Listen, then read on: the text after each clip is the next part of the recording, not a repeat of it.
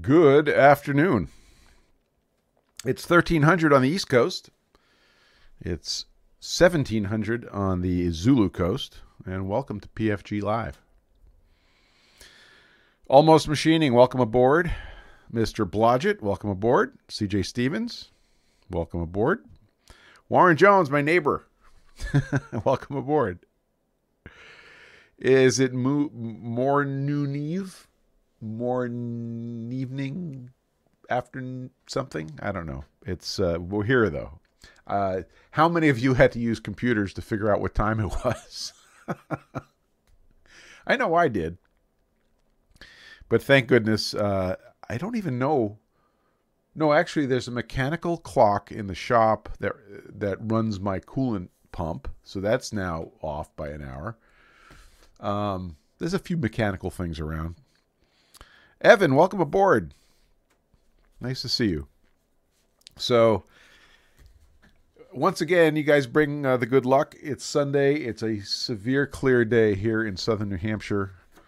Temperature 44 degrees, or or so I'm told. What a beautiful day. If I sound a little weird today, it's because I had I think I have a little cold, but I won't let that stop us. So how are you all doing today?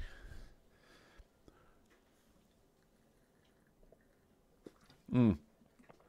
So in news that doesn't matter, I'm checking out this new uh, Yeti, this new Yeti mug with their newfangled uh, latching mechanism. And so far, eh, jury's out. Not sure. Um, honestly, I I wanted to like it more, but I don't. And we could talk about that later. So let's see. Let's get some weather reports going here. Um, location and temperature, please. And if there's any precipitation. Warren, I know you're fabulous. I've been watching your uh, your line boring videos, and they're not that boring. Uh,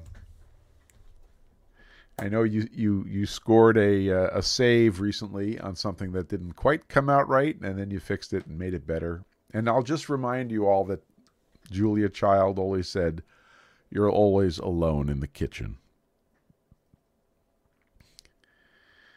Magnetic, so you can clean it. Yeah, okay, so you know what I'm talking about. That is true.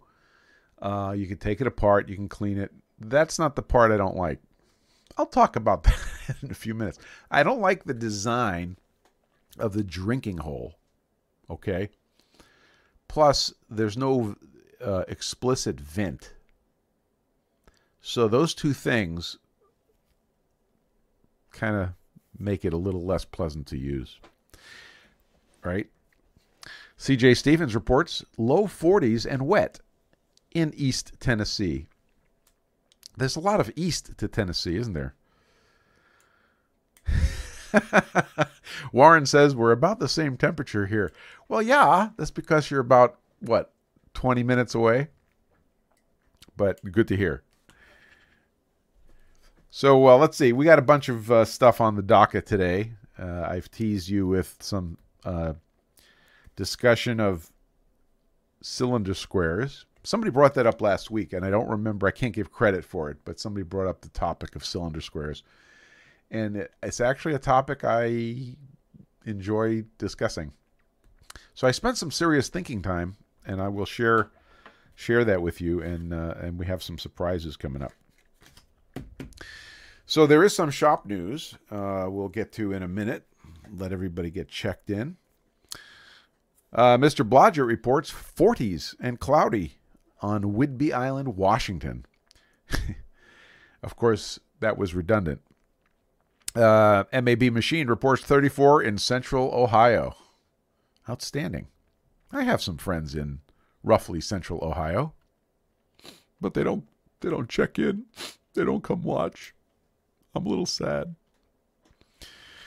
Anyway, um, so we have a little bit of shop news. If you've been following me on Instagram, uh, you know that I was hunting for a cutoff tool. And the cutoff tool story was was pretty significant because it shouldn't be this hard. it shouldn't be this hard. So I've been using a Sandvik tool. I didn't bring up the Sandvik tool. I've been using a Sandvik tool, which I guess I guess it gets the name monoblock. So it's it's a tool with a square shank. It gets a carbide, special carbide bit. Um. Oh, Almost Machining says, I will be making cylinder squares in the near future, some made to order. Excellent. I, I like that idea because I think it can be done really well. Um, and and uh, it's a fundamental. Well, we'll get into it. We'll get into it. I, I'm I'm a little overly excited about the whole cylinder square thing. Um. So where was I? Uh. Yeah. So here here's the story. One of one of my followers on Instagram who became a viewer here uh, sent me. He's actually local, and forgive me if I don't identify him. Uh, but he sent me this bar of titanium. So this is approximately two inch diameter. It's actually a, a tad over two inch diameter titanium. And he said, "Can you slice this up for me into? Um, see it right here." into 3 16ths inch uh, slices. And of course, what do I know? I said, sure, no problem, of course. Yeah. So the uh, the saw blade that I tried to do that with was unhappy. So we got about halfway through it, and the saw blade said, "I'm not doing this anymore," which was no surprise, by the way. I I, I get it.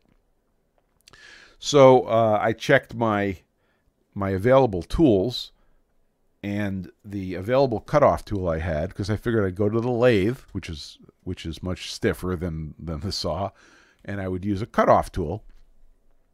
And I could only go to one inch with the tooling I had. I can go deeper, but with very thin tooling, which was not going to touch it. So I went went on. I said, "Well, I'll go. I'll just go buy a, a better cutoff tool." And this did not go well. This was not easy. It should be easy. Now, here's the problem. I've got a uh, Vic, uh, V35 TC from Dorian Tool, which is my tool post on the Haas TL1. And I have been using this Sandvik tool in a regular boring tool holder that goes on the tool post. So I went I went looking for something that will be able to do the two inches, and I couldn't really come up with anything uh, acceptable until finally I I hit it hard in the last few weeks, and many of you were very helpful. I put a I put a uh, a post on Instagram. Many of you were very helpful about um, getting me some recommendations, and you'd think that okay, I picked a recommendation, now I can go buy it. It should be easy. it was not easy. And finding a guy that, uh, you know, a tool dealer, a tooling dealer who knows their tooling is not easy. It wasn't, I, I, I, had a hard time. I even checked with some of my old standbys and I, I struck out. Finally, I called, um, I called a local dealer here down in Lowell, uh, Industrial Tool Supply, and they've always been very good to me. And finally, going around and around a couple of times, we settled on a solution which was recommended by the uh, by the group, and that was this um, ISCAR tool, which is called a an F Tang, I think you call it. All right, let's put a. I think we have a photo of this up here. Hang on. Let's see. Yep, there's a photo. I'll turn that on. Let's get out of studio mode here. There you go. So this is the tool we came up with. So this is a this is a new a new tool, pretty neat. Okay. And it's sort of looks like a letter F. It's three millimeters wide, which is one of the requirements for getting my cut as long as I wanted it. And we found a uh, a kit the guys down at uh, Industrial Tool Supply found me the kit, which is everything you see right here. So 10, 10 of the uh, cutting tools plus the bar life is good. Hey, Carl is just checking in. Hi, Carl. Welcome aboard. So, um, oh, also in this kit is this wonderful uh, widget which goes into the hole here and acts to, let's see if we get that, acts to help you insert the tool. Or you move it down to the, the other hole, right, and it helps you remove the tool, which I'm not going to do. So we got that far, and I was actually pretty excited about it because many many of you folks said you were loving this tool. So then, then I go on to the Dorian website. Now Dorian doesn't have a very good website for ordering. They have PDFs of their catalog. Little little behind the times. So I have to go through my dealer anyway. So I, I, I fish up the tool number, double check, cross check, all that good stuff and and this is what shows up. Uh, this is what shows up in my delivery box yesterday. Okay, and uh, if you're saying to yourself, "That's no tool holder," that's no moon. Okay, you'd be absolutely right. I have no idea what this is, but this is not what I ordered. So I have to go back and sort that out. I do have a a, another tool holder. I might be able to lash something up to get this thing working, but I kind of want to get what I ordered.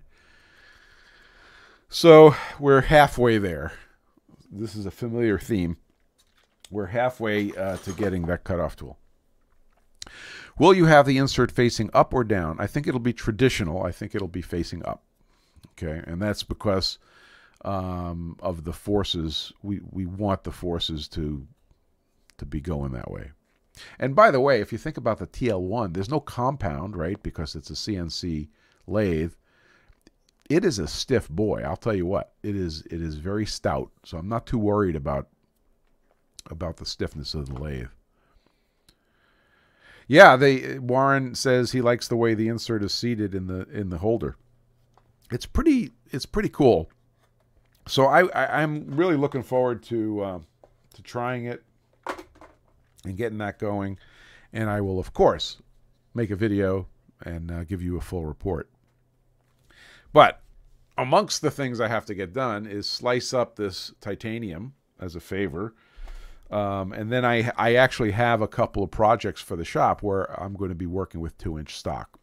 Actually, the finished product that I have in mind is inch and a half, I think. But same, same so that was uh, that's the news in cutoff tools.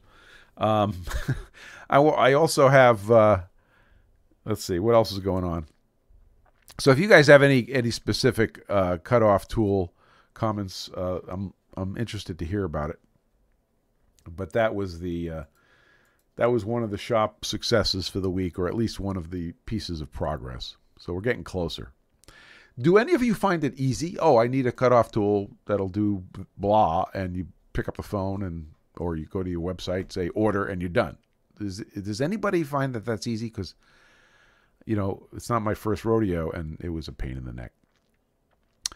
Uh, let's see. A quick thank you to a uh, a supporter. You know who you are. I got a secret squirrel, which is up on the board here. I thought I'd give you a little close up. Thank you for the secret secret secret squirrel. It's not a sticker but it's on the sticker board. So thank you very much.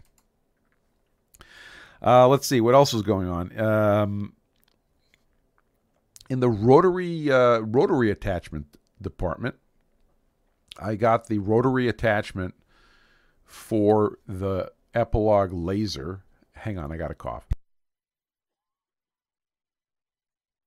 Let's hear it from mute buttons. Um, so the, the the Epilog laser comes with uh, two rotary attachments. I, I shouldn't say comes with. It makes available two rotary attachments. One of them looks like a little lathe. I'm looking for a picture for you here. Come on.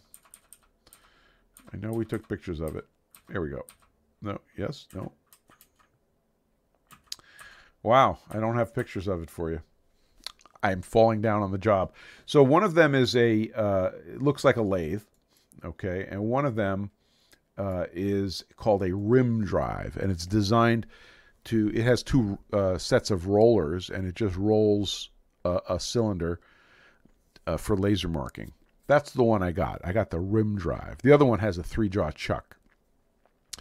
So the the rim drive, I, I successfully marked some of my tea containers as an experiment. I did a I did another container for another friend of mine, a travel mug. So that's all good. But I have a uh, for this project that's upcoming. I I need to laser mark on the rim of a disc shaped thing. Okay, so imagine a, a disc, and a, around the rim of the disc, I, I'm going to have an engraving from the laser. So uh, I came up with a way to I, I, could basically make fixtures to hold my thing and and put it in the rim attachment let that drive and then and then the uh, the thing I'm marking will be on the end on a fixture and I could I could mark on the uh, on the rim. So that's what's coming up. I'm pretty excited about it. I think it's going to work out really well so uh, that's all working so it it wasn't smooth. I got it installed. I started marking uh, one of the one of the T-Mug things, and I was not getting things to work the way I wanted to. And and you know when you when you're doing something for somebody else, you get one shot at it, and if you screw it up, it's broken. You it, you, you know you can't repair it. So this was powder coat on stainless steel. So I looked up the recipe and I got everything sorted out, brought the graphics in from uh, Adobe Illustrator into the laser printer driver, and it wasn't behaving right. I have I hadn't hit print yet. I was doing the trace the outline of the thing you're about to print, and that didn't look right. So I get on the phone to Epilog Laser. They're in Coors, uh. They're in Golden, Colorado. Um, and they were super nice. And, and we finally got to the conclusion that I was back a couple of versions of software. So they said, do a software update for your printer driver, do a software update, a firmware update on the machine. I did, long story short, did both of those things. Everything started behaving, got the job done. So rotary laser attachment working great. Um, in other news, I this is a little bit of nerd ham radio uh, news because some of you are hams. I'm starting to look at a little radio, and, and I'm interested to hear if anybody has any experience with this. Uh, this is the ICOM 705, which is a little tiny uh, box. In fact, when I was at the I was I went went into ham radio outlet and I took one of their bro. I said, "Do you have a brochure?" And the guy looked at me funny, like, "You want a, you want a brochure? You don't know how to use the the interwebs?" So he he gives me this brochure, and what I did is I folded it up to be the size of the radio. Okay, so at least at least these two surfaces here, right, the top and the front was the size of the radio. Hey Henry, welcome aboard, sir. So this is this is literally the size of the radio. It's that big, and it's this deep. And then I started holding this thing around in the truck to see uh, where this thing would fit. So I won't get into a lot of depth on this, but it's a uh, HF, UHF, VHF uh, radio, maximum 10 watts out, um, cute as heck, and uh, it'll even run on a on a battery, on a built-in battery. So that that was a, a, an investigation. So I'd be interested in hear if any anybody uh, has any experience with that, and uh, and we will get to that. So that was another thing we did this week. Henry, how's the weather? And how's the time? Did you figure out what time it is? uh, the United States moved. Ah, oh, Mr. Simpson's here. Time change. I tried. I really tried. I, I made the mistake also when I posted. And um, I apologize. And yeah, it's probably going to affect, you know, our our live viewers, but uh, we'll all get caught up. So just for future, oh, on the time change, it will remain at 1300 Eastern Time. So whatever that means to you, that's what it means. And I figured out that it's 1700 Zulu. Right, Henry? Did I get that right? Should be 1719 right now. Uh, uh, UTC Zulu. All right. So moving on. Um, recent posts in Instagram. I want to I want to thank um, Adam Balog of Laney Machine Tech. He's working on his uh, interferometer, and it looks very exciting. So if you're not following um, Laney Machine Tech, you really ought to, because he's got some really cool stuff happening, um, and looking forward to uh, to see that. It's 11C there in Germany. You're in Germany now. Are you back from every from your travels?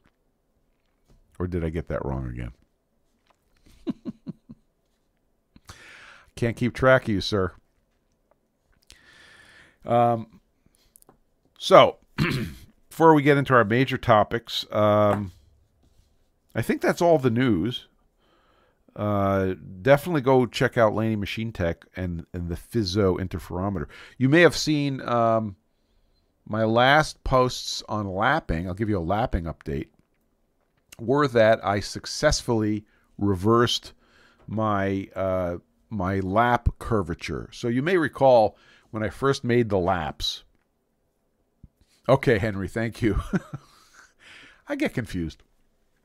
When I first made my laps, I I uh, I did the initial uh, run in of the lap of the working lap. Um, oh, I'm sorry, of the conditioning lap on top of the working lap, and unfortunately, I I I, I ran that I conditioned for too long, and I should have been checking it as I was going, and I wasn't. That was an error because I didn't I don't know how long how fast these things go. So when I was all done, I ended up with a very convex working lap, which was generating concave work pieces uh, once I started lapping my work pieces, and they were measurable and visible on the uh, inspection with the optical flat. So I flipped the uh, conditioning flap uh, flap, the conditioning lap on top of the working lap, and I started working it to get that curve to reverse, and I did. So I was able to show by measurement that the parts were now now had flipped the other way. That's what that was my goal was to go through zero, right? And, and see it the other way and, and then start working my way back to flat. So that's where I'm at right now. I have not gotten back to uh, it's very flat. It's not perfectly flat. And next thing I'm going to focus on, and I don't, I don't have anything to report uh, specifically yet, is the technique, because I don't think I really have a handle on the lapping technique. Uh, Robin talked about it. Uh, Tom Lipton talked about it on our discussions.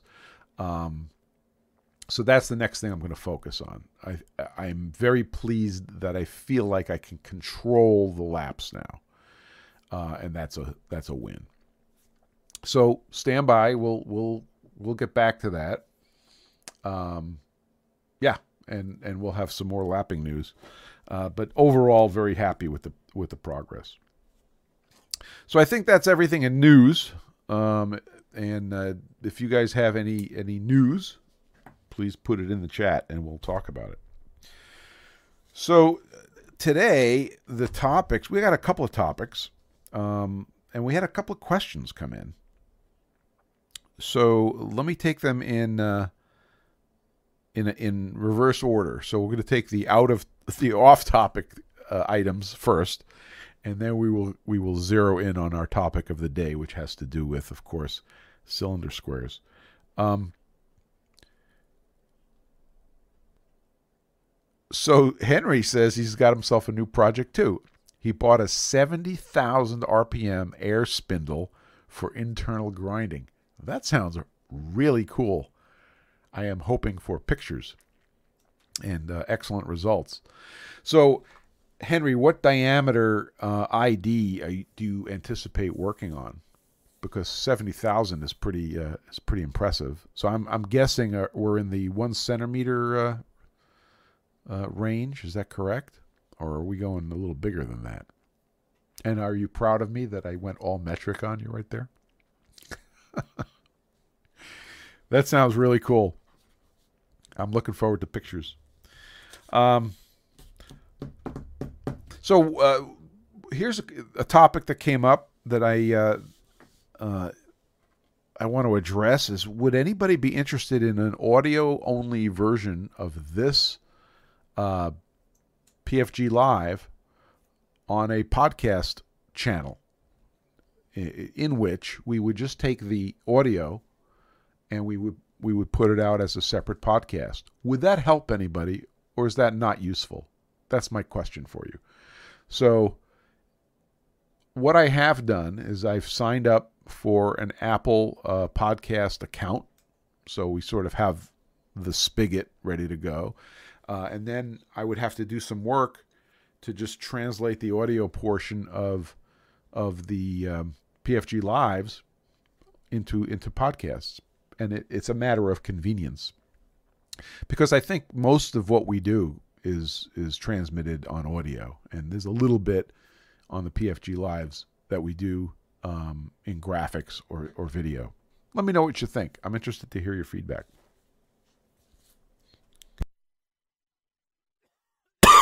So I got another um, another good question today. Let me let me give credit where credit is due, uh, and specifically, let's see, where is he?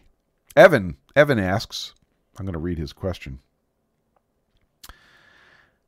Evan wants to buy a Speedio, and I can't blame him because it looks like a really cool machine. Uh, and he wants to make his Speedio make money. So his question is, how do I buy a how much did he say it was going to be? Eighty to a hundred thousand dollar machine, and justify it by having itself pay for itself. And he didn't specifically say this, but by making and selling a product. So he has he has a couple of ways. To, actually, he did he did specifically say that. So uh, Panos says, very useful. This is with respect to the uh, podcast idea. Very useful while working in the shop, battery wise, and also not having to stop the audio every time you do something else on the phone. Greetings from Greece, by the way. Welcome. Welcome aboard, sir. Nice to hear from you. Um, okay. It won't take too many positive responses to get me to do this. Um, it'll take a little time for me to sort out the mechanism for how to push that.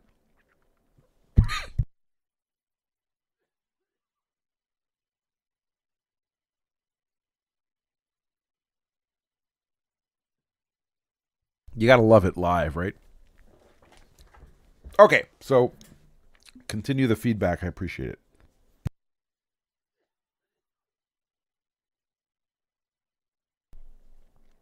So Evan wants to have his Speedio pay for itself. And this is a really good question. Because he could provide a service or he could provide a, a product. Oh, he's here. Evan says, I should say I'm a hobbyist looking to justify having one, not as a full time business. Very important point. And I have some uh, opinions.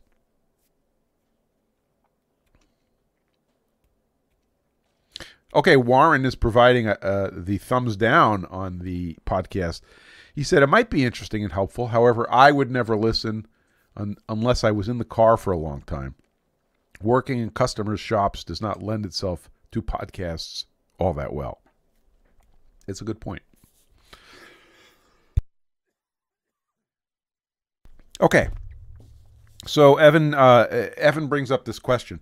So I think I was in the similar position in that I always wanted to buy toys also. My excuse was that I was and am an antenna consultant. We don't talk about that a lot, but I got a funny feeling one day we're going to be talking more about it. And uh, I used my machine shop to make prototypes. So that led to me investing in machines.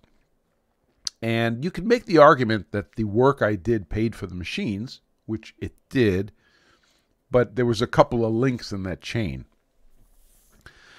Um, then later, when I started making PFG stones, available at pfgstones.com. Um, I started a business which made a product and that that justified purchasing a grind a grinder.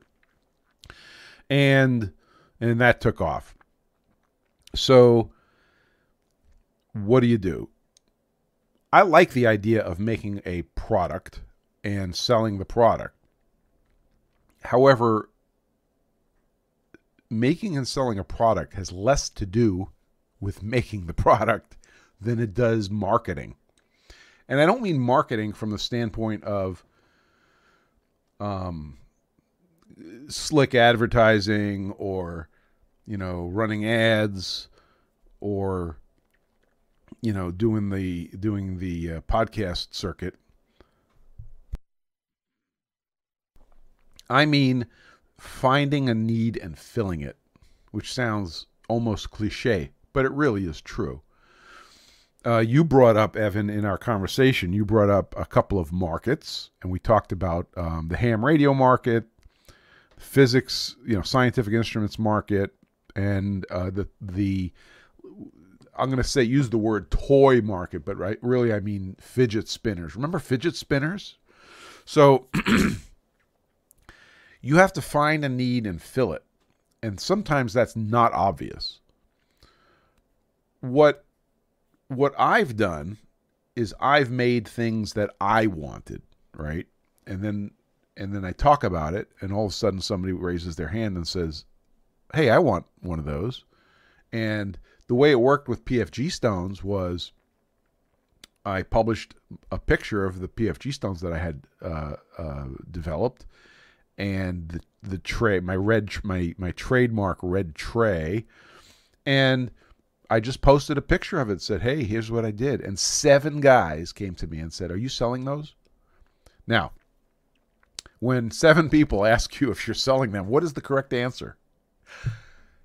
Yes, I am. So that literally is how that started. So you you were there other things that I've made in the past that nobody was interested in?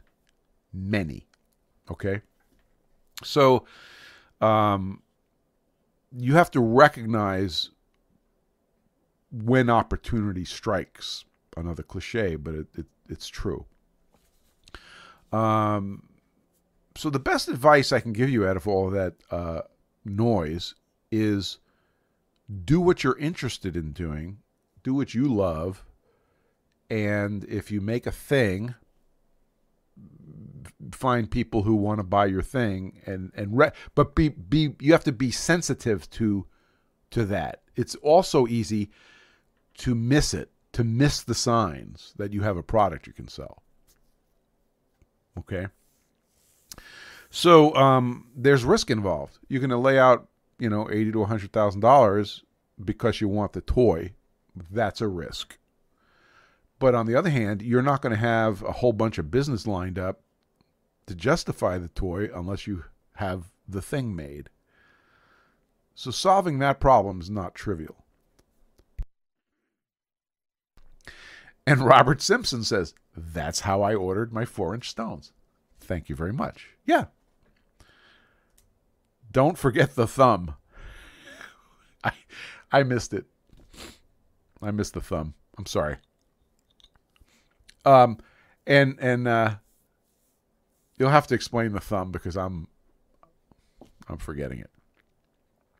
So uh, that's my opinion. My opinion is if you want the machine now and you think you're you're a, a creative enough person to come up with something that your Speedio can make and sell and then pay for the Speedio, fine. But you have risk.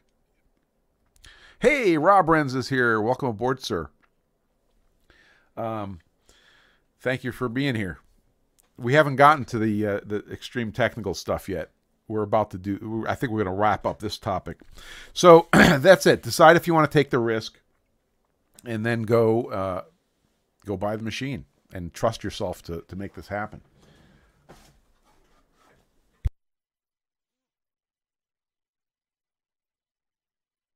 Great youtube content. Um, as far as uh, oh don't forget yeah yeah k bonk says don't forget the thumbs up and the like and the subscribe.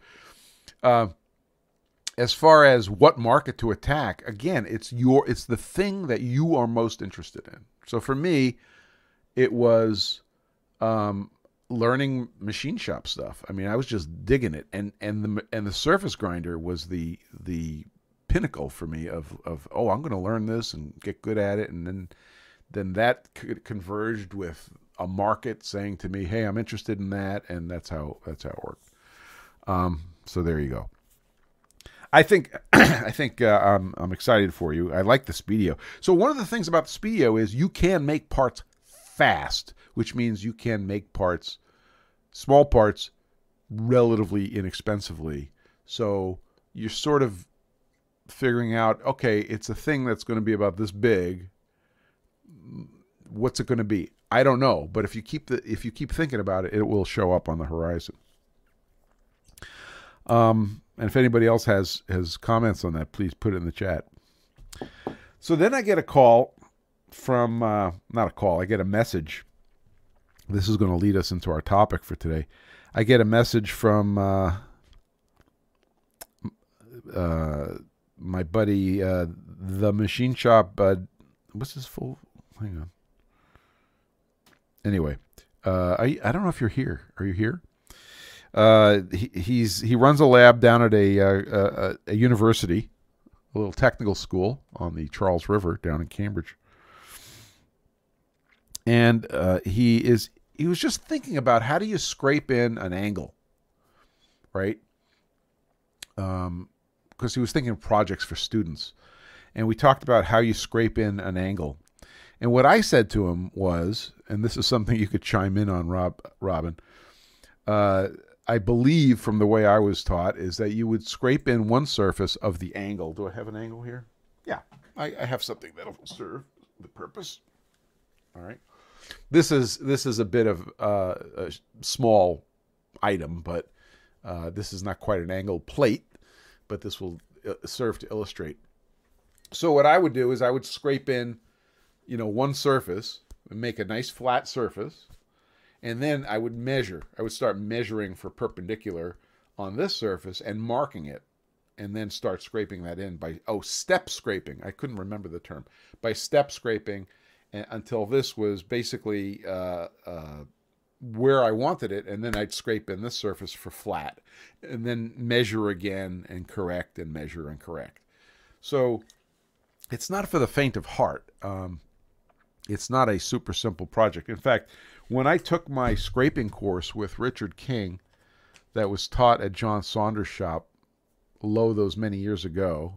Um, it's got to be six years ago. I don't remember. Um, I actually bought and brought with me a couple of pieces, and and I thought uh, one of them was an angle plate, and I thought the angle plate was going to be my project, but actually, um, I I never got uh, past the. Uh, I brought a straight edge, a cast straight edge. That ended up being my project, and I never got to the angle plate, and I didn't understand why that was the more complicated. Well, very much more complicated part until later. But that would be a that would be the next project. So that's a little a little complicated. But what do we mean when we we talk about a right angle, right? Uh, what's what's so hard about you know, a right angle. Well, we've talked about generating flat from fundamentals. You have nothing, right? and Robin actually did this. I'm glad you're in the chat.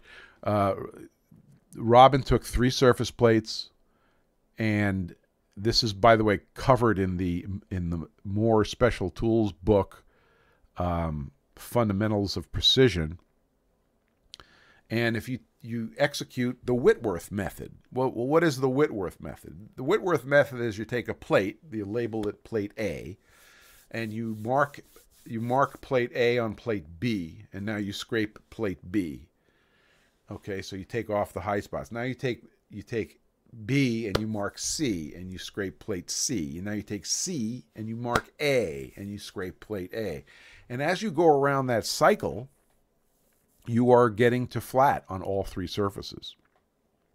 And you could convince yourself that you don't need anything else to get to flat using that method. Uh, thank you, Robin. Foundations of Mechanical Accuracy. By the way, that book is still purchasable from Moore Special Tool, and it's a, it's 150 bucks. When I bought it, it was 150 bucks. Totally worth it. Okay. Um, and in the interest of full disclosure, I actually found a PDF. Uh, thanks, guys. I appreciate it. Yeah, I knew I was kind of fuzzy on that.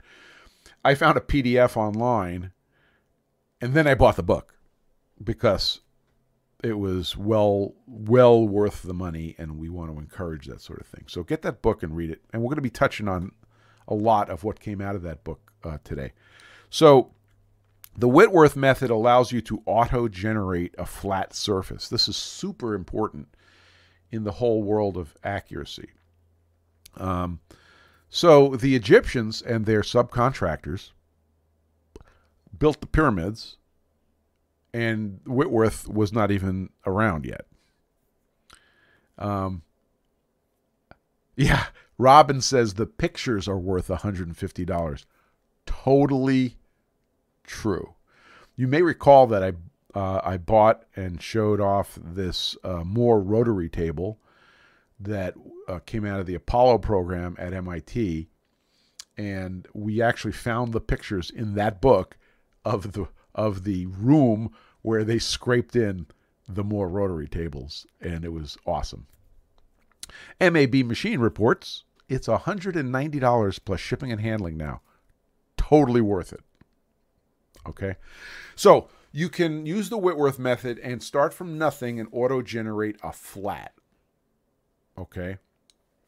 Kind of the next thing you need to do is is is figuring out how to get a right angle. So the Egyptians built the pyramids and their subcontractors built the pyramids and uh, you know they didn't have a surface plate. you know what they used? Who knows what they used for flat? How do you measure flat? You know, when you're when you're building a pyramid. Uh, I'm I'm delaying because of the lag here, uh, but this is actually a pretty important point, and it is actually useful for what we're talking about, and and Adam Balog has talked about it also. Thank you, Robin. Robin was the first one. Water. So they had they had these trenches of water around the pyramid they were building, and as long as the wind wasn't blowing and it was steady, the surface of that wall, and of course you could average it. There you go, man. Uh, MS Live also got it. Uh, that surface of water was the flat reference, right? And then you can pick off of that flat reference and go do your other stuff. but the next thing you need is is this right angle, okay? So there's a bunch of ways uh, to get there, but let's let's just do thought experiments to see if we could arrive at at uh, the same thing. When I um, when I bought uh, these Windy Hill Foundry angles, um, yes, flat and locally level. Good good words. Um, so the Windy Hill Foundry levels. By the way, these are these are awesome castings. Uh, he does a great job. Look up Windy Hill Foundry. So I bought two of them, and you know you can argue that if I have two angles, right, I could check them against each other. The problem is, and I think you see where we're going with this. What if the two angles had the same error? So now really you need three of them. So if you had three items that you were trying to make right angles out of, you could use the Whitworth method because you've already solved the problem of flat. So now you have a flat surface. You take a right angle thing and you check it against another right angle thing. And you do the same thing. You mark it, you figure out what adjustment you have to make. So you have A marks B, B marks C. Yeah, Rob Robin says still off by the curvature of the earth. So it's funny you should say that. I'm actually interested in in uh, I, I have a laser uh, uh, surveying transit, also known as a theodolite, and I am led to believe that the curvature of the Earth is measurable over the span of a football field, and like like really well, like really easily using that equipment. So I think one of these days we're going to do that, and, and this should be a lot of fun. So you could use the Whitworth method to go from from you know A A to B market adjusted B to C C to A go around that circle and you end up with three right angles. So that's another way to get to that to get to that right angle. Um, is that the most fundamental right angle? Or, as we've been led to believe, is a cylinder square. Okay, this is a this is a Brown and Sharpe model 558 cylinder square. Uh, is a cylinder square the fundamental source of right angle? So, what is a cylinder square? Uh, let me turn on a picture here. This will give you a little bit of eye candy. A cylinder square sits on a surface plate and serves as a as a reference it has some really cool properties. Um, and let's let's talk about this a little bit. Oh, what just happened? I lost my picture. I got kicked off my own my own library. Please stand by while I fix the slideshow here. That was funny. Come on. Sign in. So the cylinder square has some really super cool properties, and it's actually pretty straightforward for you to make one of these. And this is ground and hard and precision and magnificent, but really, what if you reach into your pile of stuff and you come up with a piece of scrap? So uh, I'll point out that Tom Lipton did a, uh, few videos on on cylinder squares, and and his uh, objective was to be able to make a an inexpensive but highly accurate. Kevin Blodgett says, "I'm told it's hip to be square." It is, and round. Um, so Tom Lipton did some videos on uh, basically a McMaster-Carr based uh, cylinder square that starts with a piece of I believe it was um, piston material. There's a name for that. Somebody help me with that. Uh, and really, that's what you need. So this is this is a piece of not terribly impressive. I think this is 4142, and it's literally just a cutoff that was in the shop. I clearly was doing something fancy on this end. Actually, I think I was making a cylinder square, and I aborted it. I don't remember exactly what was going on here, but let's say you had a lathe and you chucked up a piece of stock in your lathe and you turned a cylinder on it, right? And now, oh, uh, actually, Warren, what do you call that material uh, that you use in um, in the hydraulic cylinders that you can buy? Adam Adam Booth uses it all the time, and I just can't remember the name of it, which which is already chrome plated and and uh, very high tolerance, but still reasonably inexpensive. Put that in the chat for me, would you? So you have a lathe, and you're going to turn a piece of material. Yeah, Thomson. Well, Thomson shaft is one of them, but there's some other name for the the hydraulic cylinder stuff, and I don't remember what it is. So Thomson shaft is an example. Um, how would you know, how would you proceed to start to make a cylinder square? So you turn your material, and the first thing, indu- yeah, Warren says induction hardened chrome rod. Okay, that sounds like a generic term for it. So you turn you turn yourself a cylinder on your lathe, and now you get out a an instrument called calipers. Now, I don't mean measuring tool Mitutoyo calipers. I mean, literally, the calipers that you could set to a certain size and then compare your calipers to the cylinder.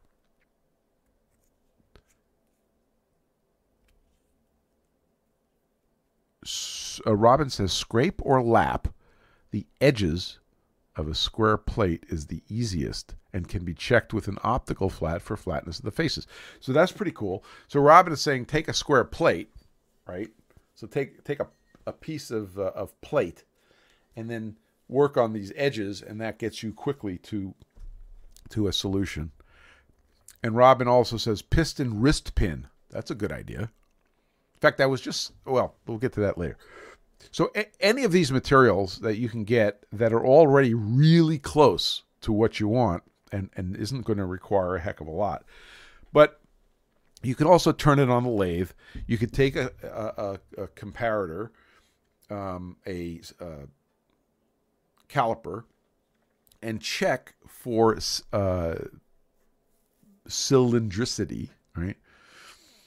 And what if you're turning something on the lathe and it's not coming out perfectly uh, cylindrical? It's starting to get a little cone shaped. You know how to deal with that. You can offset, you know, you could hold it with your tailstock, offset your tailstock, and eventually um, get yourself to the point where you have a good cylinder. And that's really step one is I have a good cylinder. Um, so that's pretty straightforward. The next the next thing is how do I get the face right? So you're you're still in the lathe and you're turning your cylinder and you face the end of your cylinder. Well, what if your axes are off? You're going to get either uh, a dished face or a crowned face because of your compound, uh, not your compound, your cross slide not being perpendicular, right? Because you're depending on the lathe. It doesn't matter. So uh, you want it to be dished and you absolutely don't want it to be crowned. So you can go in there and uh, do your do your cut. You can compare it. You can go over to your surface plate and see did I get you know a flat surface when I did that that facing operation on the lathe. What is what does Brown and Sharpe do? Right, Brown and Sharpe dishes the end of the cylinder square so that the periphery is left. See the recess here? Now think about this. If you dished the end of the, the that rod so that you had a periphery, some some little land on the periphery, and it was a little crowned, that does it matter? Not that much. If it was dished, does it matter? Not that much. So that's why that's done is to reduce the errors, to manage those errors. So once you do that on the lathe, you now you can you, you lop off this this part and now you stick it on your surface plate. Okay? What if there's what you know, how do you manage the errors? All all of engineering is managing errors because there's always errors and all we do is manage them. So now you go over and you you observe what the errors are. How do you do that? Well, there's a there's a few ways to do that. One this this device right here is called a uh, uh, an indicator square. I think is the is the proper term. This one happens to be a uh, um, Taft-Peirce, a Taft-Peirce uh, indicator square. So this is a this looks like a indicator holder, right? But it's not. It's just a, a beautiful base with a beautiful ground finish and all that kind of stuff, and this here indicator. And I can measure the cylinder square. And then what do I do? Well, I go around the other side of this of the cylinder square or of the cylinder and I measure it. And if if I go and I measure with my indicator square on both sides and they're equal, then it's square. And if it's not equal, it's leaning. So now what happens? I march around my cylinder, right? Do, this mentally. I march around my cylinder until I find two sides that are equal. That will always happen. You will always find two sides that are equal. That's a minor lie, but a small one. And when you find those two sides, you found you found square, even on an unsquare cylinder. Think about that somewhere around the cylinder square, even if it's leaning, because the bottom is not not quite in line, you're going to find two opposite sides that are square. So now you can you, you have a measurement that will let you adjust that until it, it's square all around. Do you need to? It depends on how critical the work you're doing is. So the point is is that you can get to this reference for perpendicularity without a lot of technology. And you can get to this reference without any technology. You can use the Whitworth method. So I want to show you one that I made recently, and I hope you like it because I think it's something everybody could reproduce in their shop.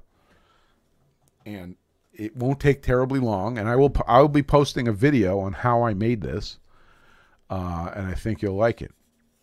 So first, you need a piece of uh, stable material. You know what's more stable than a piece of uh, two by four.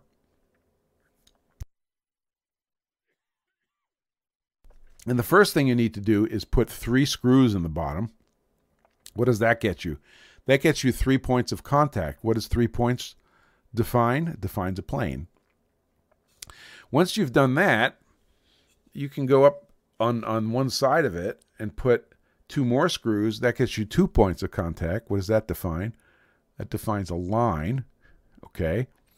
And now you could put this down on your on your plate and you could you could bump this up against something and make a measurement. Now, if you make 3 of these, now I know it's expensive.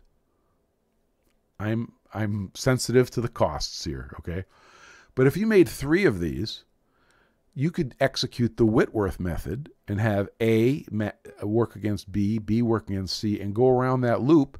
And when it's all done, you'd have three squares that are very accurate. Right? So, and by the way, these are hardened surfaces. Be very, make no mistake about it. These uh, these drywall screws that I used hardened surfaces. I'm reminded of uh, there's a gentleman by the name of Jones. I don't remember his first name. I'm sorry. Who is a micro uh, a telescope uh, mirror guy, and he's an opt. He's actually an optics professional. And one of the funniest things, well, funny to me, but it's very practical that he does is he teaches people how to how to make telescope mirrors with just junk. and he made he made a uh, uh, a spherometer out of a piece of wood and four drywall screws. And uh, it was just absolutely hysterical. So uh, it, I I'll see if I could find a link to that video. But that sort of inspired me to make my version of the uh, high precision square by the way, this is adjustable. So let's think this through. So if you're going to make this, you're going to make you're going to make A, you're going to make B, you're going to make C.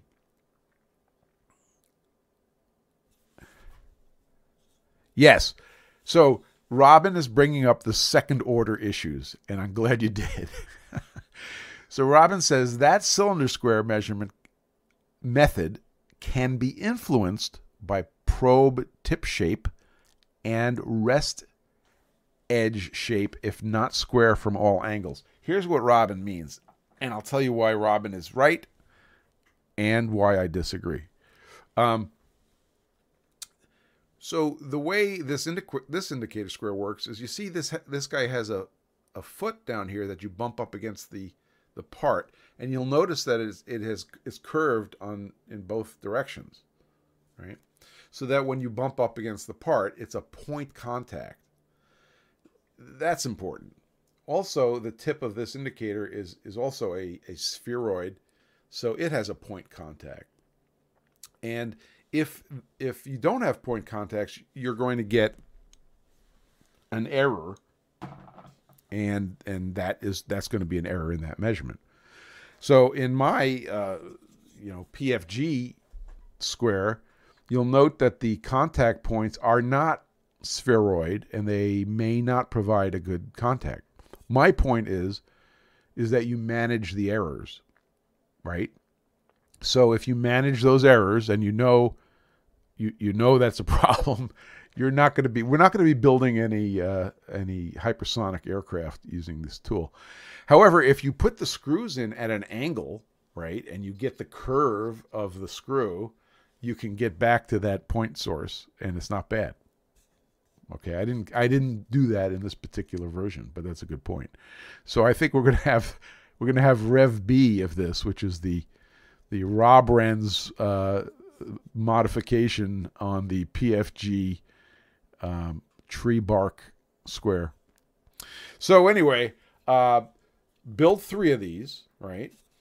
And you you here's the procedure. You you bring A up to B, and you see which which top or bottom has a gap, right? Now you take out half that error by turning the screw. Now you go B against C and you measure it and you see which top or bottom has a gap and then you make the adjustment on C to take out the error. Now you make C on A, right? And you see which one has the gap and you adjust A to take out the error. So you go you go around that loop a few times and you will have three excellent accuracy squares. and and uh, it didn't cost you a million dollars. So I hope you'll appreciate, you know, the humor here, but in fact, it's teaching you um, sort of what's important as far as making that that right angle reference. And as far as the cylinder square is concerned, uh, it's a similar thing, except you're you're starting with a lathe, right? So you're starting with the ability to turn on the lathe. Robin says point contact is not the issue; it's the lean in the opposite directions from the two sides that can cause the possibility of error. Okay, so what Robin's saying is these two screws have to be adjusted for square so that these do their job properly, and I get that. Okay what my point is is that if that if that isn't perfect, the contribution to error is relatively small compared to the contribution of error uh, to error of the other adjustments. So you you you you make a tool that gets you closer to a better tool, which gets you closer to a better tool, which gets you closer to a better tool. So your point is absolutely taken. Um, I, I will say one more thing about this Model 558 from Brown and Sharpe, which is that actually, if you read the bottom of it, it says max tilt. Like, what the heck? Well, this thing actually has, it goes this way. If you put this side down on the surface plate, this thing is intentionally tilted. And then they give you these markings. Let's see if you can see see the markings they give you these markings around the cylinder such that you rotate the cylinder square until you get a blackout fit with your part, which looks like this. All right, you put your part up there, and when you get that blackout fit, you then read the numbers on top of the cylinder square, and that is that is the number of tenths in six inches out from square that you just measured. So Brown and Sharpe did something magnificent in that they took that tilt and they turned it into a tool. And and that is wicked cool. Um, oh, yeah, Robin says he's talking about the cylinder square measurement only. That's true. So, you know, you make an assumption with a cylinder square that you're measuring on this line, and if you measure if you tilt that line, then you start not measuring um, exactly on the uh, what would we call that? We'd call that the tangent line of the cylinder. Again, absolutely true. Um, it's an error. You manage that error, so you get you you could get close, and then you can get closer uh, later. But I think it's so cool that Brown and Sharpe took that error and turned it into a measurement tool. Uh, and that's what makes this particular tool pretty unique. So, in summary, I think you're you're able in the shop to make yourself a pretty decent cylinder square on the lathe, uh, or uh, from the two by four, uh, and then have something that's that's a pretty good reference, and you can do it from fundamentals without a measurement instrument. Let me say that again. You could do it from fundamentals without a measurement instrument, without something that refers back to inches or meters.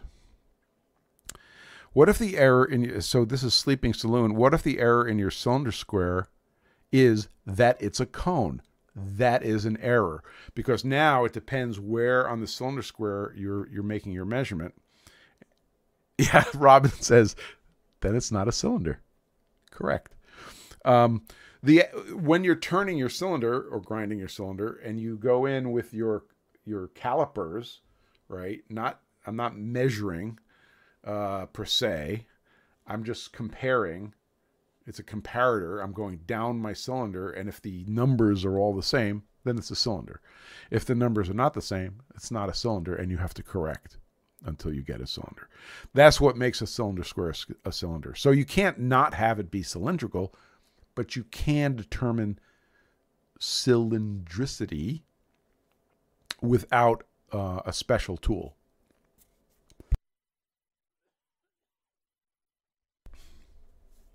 Well, I hope you enjoyed this deep dive into the whole question of, of getting to right angles.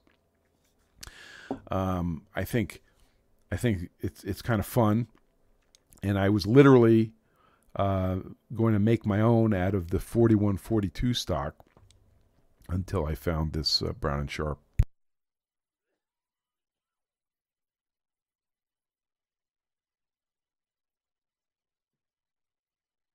Well, thanks for being patient while I uh, while I had my uh, my brief coughing fits here. Uh, but this was a lot of fun, and I will post a video as soon as we're done here with the PFG live. Robin, you are never a troll here, ever. You're an excellent teacher, and I appreciate you very much. hey, if if there were no trolls, this would not be the PFG Live, right? We depend on the trolls. We encourage the trolls, and I'm very, I'm very appreciative. So, um, who knows? If I could find a couple more, uh, if I could find more stock in my shop, I may make two more of these and, and do this. I will point out that I did, in fact, calibrate. You're gonna you're gonna hate me for this. I did calibrate my new square to this cylinder square uh, before I came up here. So that was the last thing I did in the shop. And it, it has these very convenient uh, micrometer adjustments right here. Fact, I found that I had to do it by hand very, very carefully. And uh, this is calibrated. This came out really nice. All right, guys. Let's go down our checklist. Let's make sure we did it. Um, if you guys have any questions on any topic, put it in the chat now. We'll see if we can get to them. Uh, there is a PFG Live coming up next week. I don't see any impediments to it. Uh, no topics have been selected, but we welcome you and um, we'll keep everybody posted on the progress of various projects that are going on. Once again, check out uh, Laney Machine Tech. His Fizeau interferometer is coming along great and uh, I, I'm kind of not gonna lie, I'm kind of interested in what's going on there. Um, and in the absence of any more uh, questions or topics, we're going to close this up. And I want to thank you for for uh, coming. And Mr. Blodgett says, "Is cellulose foam less heat sensitive than tool steel?" Absolutely is. In fact, it's a very good insulator, so it is less affected by body heat. Thank you for thank you for asking. I appreciate that. Sleeping Saloon says, since there is no perfect cylinder, I'm curious if there's a clever compensation method for a traffic cone square. I'm gonna have to sleep on that one. Uh, yeah, I'm gonna have to sleep on that. Well, you'll you will notice that this, you know, this version of the square, while it is not a, a cylinder square, does have all sorts of compensation adjustments, right? Yes, it does. MAB Machine says that the uh, cellulose version is not heat sensitive, but very moisture sensitive. That is true.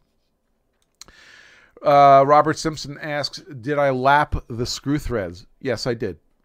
In fact, first, I took a box of the screws and I picked out, you know, good matches. Uh, so they matched each other and then I proceeded to lap it down to 0.5 micron with diamond slurry, as Robin taught me. So,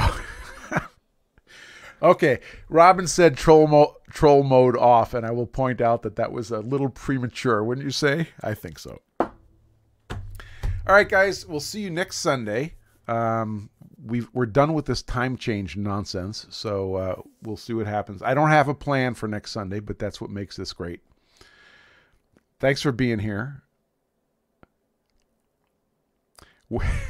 Kenny Eaton throws a grenade by saying, What gets finished first, Robrenz surface plate or Tom Lipton's press? I'm sorry, I, I don't have time to address this. So we'll see you guys next week. Thanks for being here. Take care.